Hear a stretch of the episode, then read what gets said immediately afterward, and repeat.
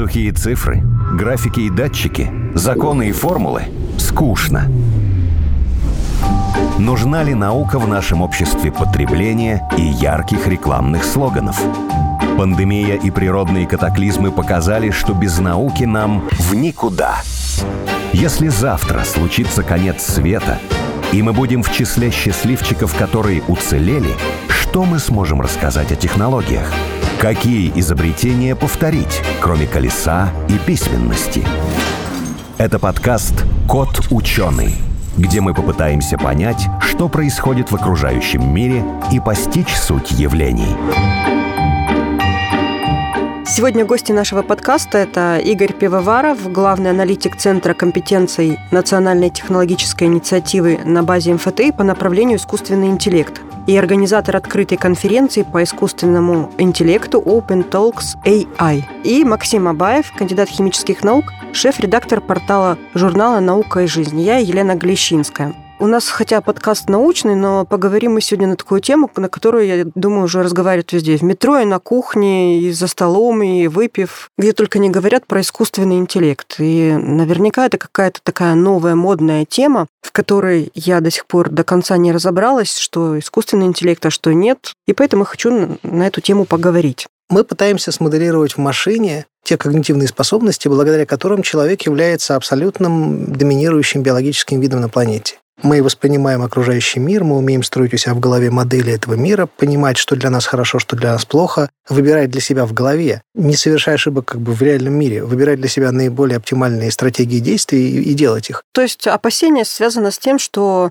искусственный интеллект заменит когнитивные способности человека? Не заменит. Мы создаем машину, которая начинает обрабатывать информацию быстрее, чем человек, больше, чем человек, способна делать это в колоссальных объемах, и многие люди думают, и я в том числе, что это может в какой-то момент времени человечество поставить перед определенной критической точкой, когда мы можем создать машину, которую не сможем контролировать. Мы как бы вышли на новый виток этих технологий, возможности создания чего-то себе подобного, и мы создаем в машине, воссоздаем вот эти способности. Многие люди разделяют идею, и я в том числе, что для того, чтобы мы создали действительно настоящий сильный искусственный интеллект, есть такое понятие embodiment, обрести тело. Он как бы должен действительно обрести некоторую сущность в реальном мире. То есть машина, пока это просто программа в компьютере, у нее нет никакой субъектности и не может быть, потому что ну, mm-hmm. как бы нет никакого отношения по отношению к миру. Но если мы, например, возьмем робот-пылесос, просто примитивные, которые уже там есть некоторые с некоторыми функциями. Например, сейчас роботы-пылесосы умеют там ездить по квартире, распознавать стены, геометрию, он, он запоминает эту геометрию и так далее.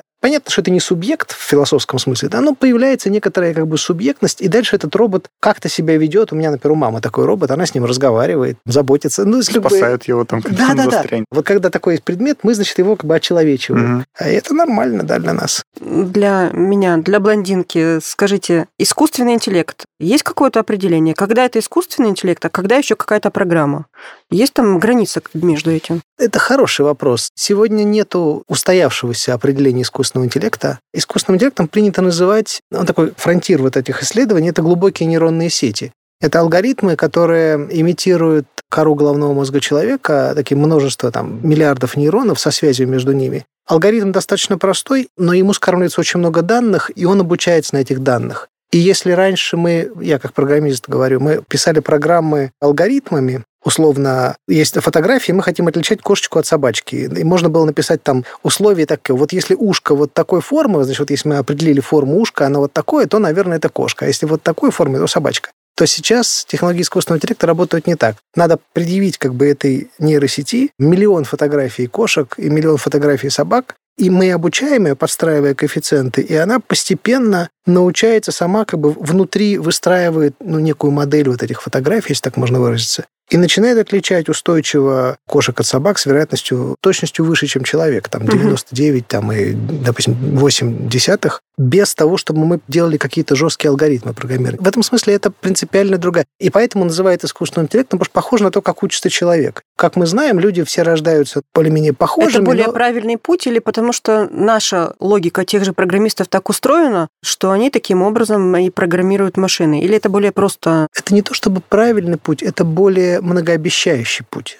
Потому что мы понимаем, что, похоже, таким образом мы можем научить машину многим вещам, которые было бы очень трудно запрограммировать. А вот сделать руку, которая будет накладывать картошку фри в Макдональдсе в пакетик, никто пока не может. Потому что эти картошины, они все разные, пакетики эти разные, и траектории разные, и робот берет, оно все рассыпается, и как бы запрограммировать это невозможно, потому что там миллионы разных вариантов. Угу. И вот тут подход к программированию, вот наш многолетний, когда мы там алгоритмы пишем, он оказался не способен. Но, строго говоря, сейчас и нейросетей таких нету. То есть картошка фри, это на самом деле, будете смеяться, это такой прямо планка, ого-го какая. Ого-го, да? Да. Ну, то есть вот сделать руку, которая будет картошку фри накладывать в пакетик, это нетривиально. А можно сказать, что вы пытаетесь научить машину думать? Мы как бы пытаемся научить машину думать. Но пока это получается достаточно, скажем, примитивные такие мысли, если так можно выразиться. А вот с помощью искусственного интеллекта ученые приблизились, ну, немного к пониманию, как функционирует сознание, вообще, что это такое? Или это пока еще... Это отличный вопрос, он мне очень нравится. Я физик по образованию, занимался биофизикой. Я занимаюсь искусственным интеллектом именно для этого.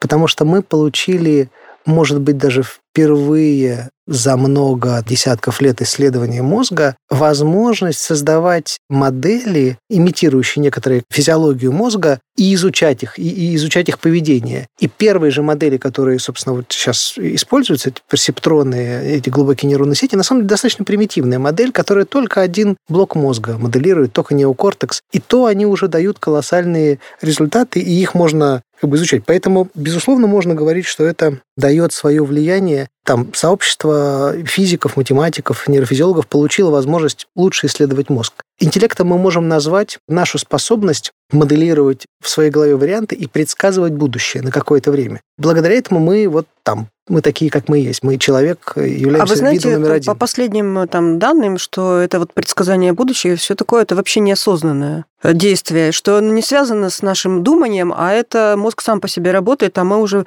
потом в последнем вагон запрыгиваем, когда уже там все было предсказано и решено. Есть несколько разных уровней. Есть осознанные вещи, есть неосознанные.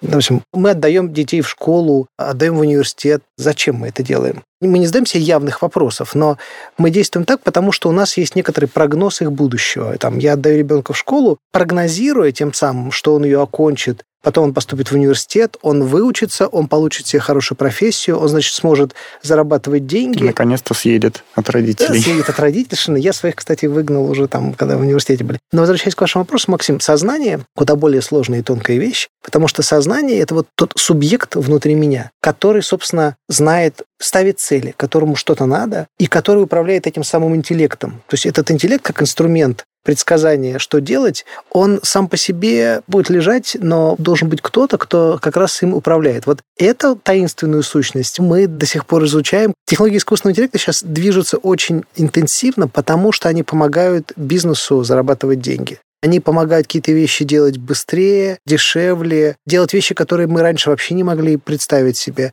Когда это монетизируется, когда понятно, как на этом заработать деньги, то бизнес вкладывает их, чтобы заработать. А условная идея там, ну, чтобы собаки говорили с дельфинами, наверное, можно сделать, я не исключаю, но я не представляю себе, кто за это бы заплатил. Если только действительно какое-нибудь государственное агентство или там какой-нибудь научный фонд. Научно-исследовательский институт. Возможно. Но сегодня технологии искусственного интеллекта в первую очередь двигают большие компании. И объективно у них самые большие исследовательские ресурсы сосредоточены сейчас. То есть искусственный интеллект сейчас подчинен интересам больших корпораций. Все как в фильмах. Я не хочу совсем говорить «да», чтобы как бы, ну, мы впадали в панику. Вот здесь нет никакой паники. Законы эволюции такие. Кто больше, сильнее, тот как бы съедает маленького и слабого. И в искусственном интеллекте это пока проявляется примерно так же. И более того, эти технологии, они еще и работают на вот этих больших и помогают им становиться еще больше. Меня волнует, что в последнее время мы действительно видим, что вот эти технологии оказываются в основном в управлении нескольких больших компаний, управляемость, прозрачность и мотивация которых не всегда вызывают ну, например, там Facebook. Огромное количество людей им пользуются. В чем мотивация Facebook? Там, зачем он использует эти алгоритмы? Он использует их для того, чтобы делать так называемый engagement. По-русски даже нет адекватного, наверное, слова. Вовлеченность. Пользователя надо вовлекать. Facebook делает все для того, чтобы, открыв этот экран, вы его не закрыли. Вы пролистываете, выходите, значит, там ну, смотрите новые Facebook, новости. Там и TikTok, и YouTube, TikTok, и все, YouTube, все это... верно. Они в себя вот как бы нас затягивают. А зачем нам это? Вот зачем это человеку? И как бы интерес человека здесь оказывается, ну, совершенно вот как бы его никто не спрашивает. Человек немножко ведется на это. И не просто ведется, а мы должны понимать, что у этих компаний есть огромные ресурсы, направленные на то, чтобы наше восприятие, восприятие меня, отдельного конкретного человека, подчинить. Сделать новый интерфейс, сделать какие-то фишки, подобрать эти новости, чтобы они меня завлекали. Ну, то есть сделать меня наркозависимым, если хотите, от этого Фейсбука. Ну, я вот про опасения по поводу искусственного интеллекта. Есть опасения такие. Вчера прочитала новость, что концерн Калашников начинает выпускать автоматы с искусственным интеллектом. Вот там вот действительно есть опасения. Или там, допустим, про тоже распознавание лиц там службами безопасности. Если уже дальше пойти, вот я там в интернете задала вопрос подписчикам про искусственный интеллект, что вас больше всего интересует. Большую часть интересует, скоро ли создастся такой Skynet, который будет сам принимать решения, и это будет опасно для человека. Замечательная вещь фантастика. Вот вы упоминали, да, что вы читали. Я, например, в детстве очень много фантастов читал. Фантасты — это удивительные люди, которые, возвращаясь к тому, что такое интеллект, мы прогнозируем будущее. Они как бы прогнозируют, что будет, и ну, как бы пишут некоторые возможности сценарии развития. Но мы, как человечество, приобретаем, на самом деле, фантастический интересный ресурс благодаря этим фантастам. Мы благодаря им проживаем множество разных сценариев будущего, не вляпываясь в них. Или наоборот, пока что все идет туда. пока, но, но, но мы, например, мы говорим про Skynet, потому что мы понимаем, что такая возможность есть. Потому что мы видели там фильмы эти про Терминатора, мы понимаем, к чему это может привести в некотором смысле. Про иммунитис, про иммунитис по латыни. Кто предупрежден, тот вооружен. Благодаря фантастам мы проживаем множество сценариев будущего, и у нас есть возможность ну, как-то их осмыслить и избежать каких-то негативных. Это, на самом деле, очень... Просто на это многие люди, мне кажется, не обращают внимания, это очень важно. Так Но... вот, есть ли какие-то ограничения развития искусственного а, интеллекта, чтобы оно не пошло в эту сторону? Кто Я... выставляет это? Это хороший вопрос. Я вижу, что все делают в этом мире люди. И все определяется людьми и людскими интересами. И вот не зря сейчас многие говорят об этике в искусственном интеллекте, потому что у самого искусственного интеллекта этики как бы как таковой пока нету. Это не субъект, он не самостоятельный, он не принимает решения, отвечает за них. Но люди, которые используют эти технологии, они, конечно, отвечают. И в этом смысле мы возвращаемся к тому, кто эти люди, которые используют технологии, как они, зачем они это делают, какие цели они перед собой ставят.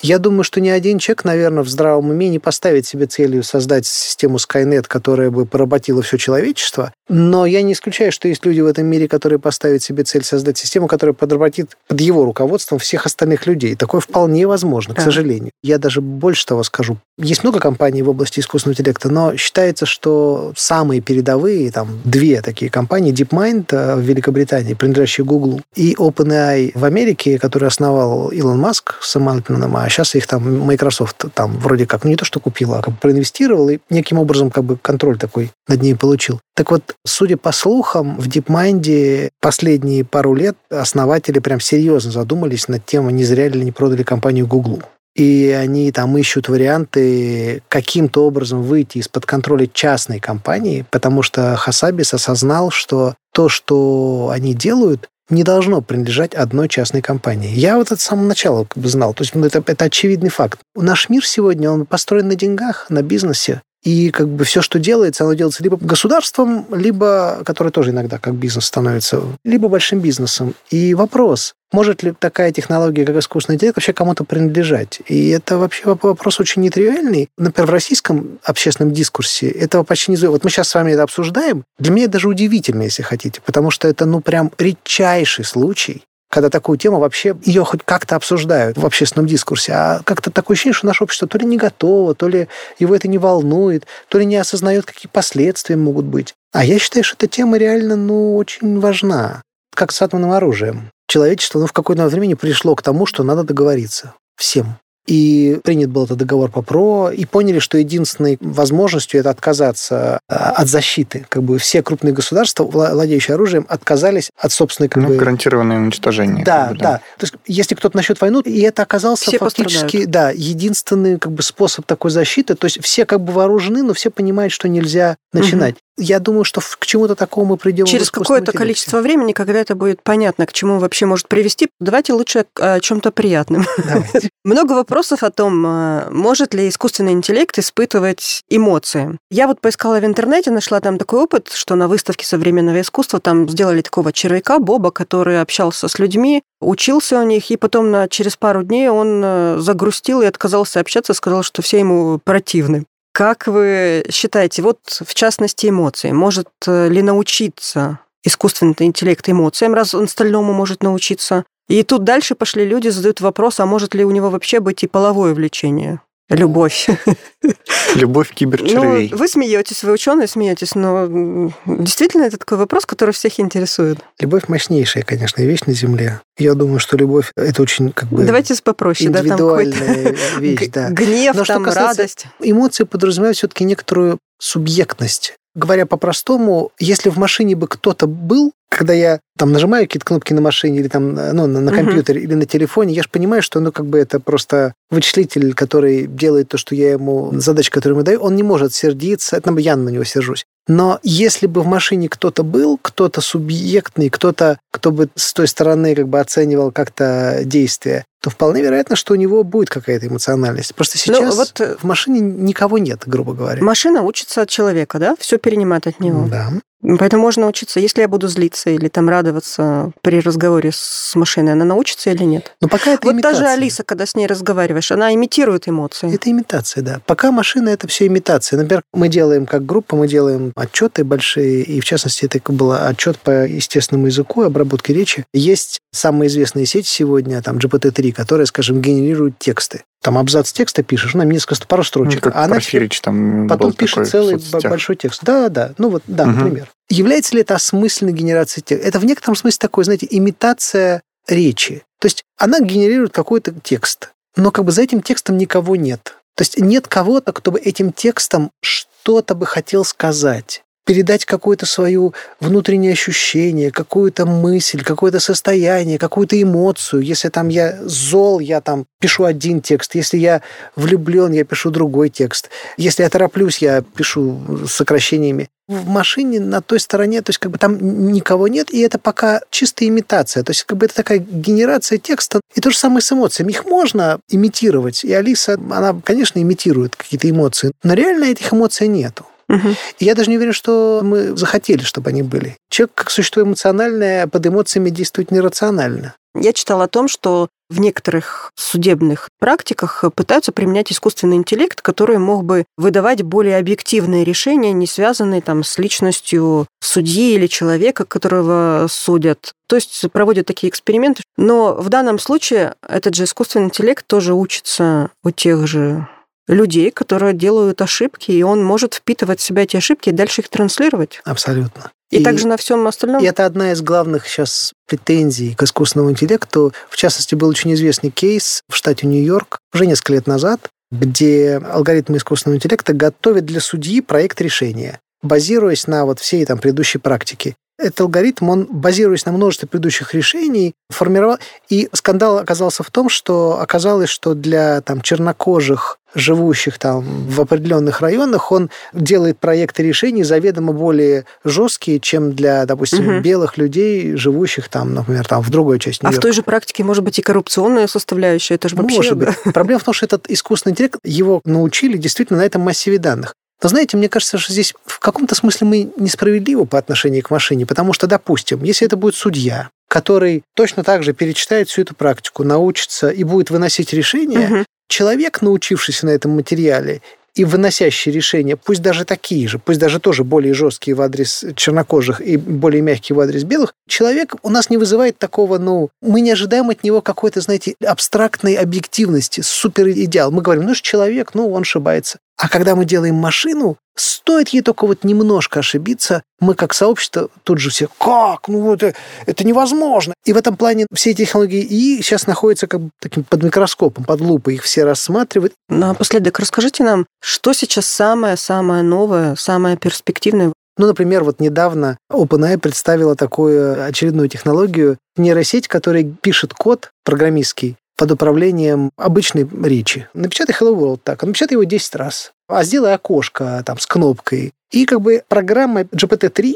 нейросеть, пишет код на питоне, на программу на языке Python, который работает и выдает, например, окошко с кнопкой, на которой написано Hello World. Это Ой, как класс. бы... Я хочу быть таким программистом. Верно. И у нас в сообществе даже был семинар на эту тему как к этому отнестись. Зарплаты программистов Можно тогда пойдут вниз. Да, ну, вероятно. Но вообще считается, что рутинное некое программирование, самое низкоуровневое, оно со временем действительно будет вытеснено искусственным интеллектом. То есть, когда известна спецификация, что нужно написать, очень такие простые вещи. Это как с людьми тоже. Вот творческая профессия, ее автоматизировать невозможно ну, условно, мы сейчас разговариваем на радио, ну, как это автоматизировать? Это как бы живой разговор. А, допустим, там объявление в троллейбусе остановок, а оно давно автоматизировано. То есть там не нужен живой разговор, это давно делает робот, если хотите. Мы просто к этому так привыкли и не обращаем на это внимания. И вот то же самое и с программированием. То есть какие-то совершенно рутинные вещи будут, конечно, со временем автоматизированы. Все идет к этому. А кто же тогда работать будет?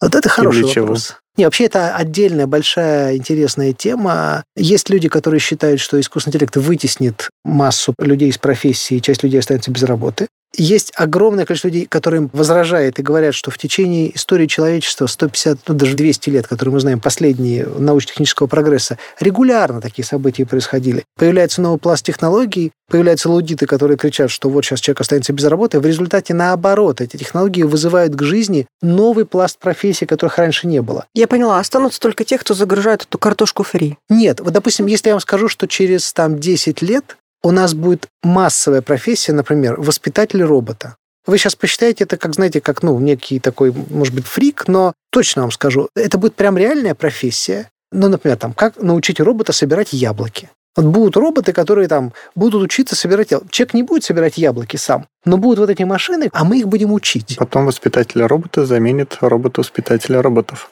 А человек будет делать еще что-то. Это сложный вопрос. Я могу сказать так, я присутствовал на одной такой научной баталии там, в научно-исследовательском институте. Там прям такие битвы между академиками разгорелись. Ну, реально. И действительно есть огромное количество фактов, показывающих, что когда новый пласт технологий появляется, он обрастает еще большим количеством профессий. Если вы посмотрите, например, на IT, которое, казалось бы, IT вроде как автоматизирует, я имею в виду э, информационную технологию программирования, оно вроде как автоматизирует труд людей. Но если посмотрите, какого размера сейчас отрасль IT, она растет, растет, растет, и программистов становится все больше, они все пишут какие-то коды, все эти интерфейсы. И что-то я не вижу, чтобы все это автоматизировалось, и они все остались без работы. Наоборот, работа становится еще больше. Один глюк, систему надо переписывать, поддерживать в актуальном состоянии и так далее. То есть... Такая вавилонская башня получается. Ну да, Своего рода, да. Спасибо вам большое за такой интересный разговор, за такую беседу. Напомню, с нами в студии были Игорь Пивоваров, это главный аналитик Центра компетенции национальной технологической инициативы на базе МФТ по направлению искусственный интеллект, и Максим Абаев, кандидат химических наук, шеф-редактор портала журнала «Наука и жизнь». Спасибо. Спасибо. Спасибо. Было интересно. Кот ученый.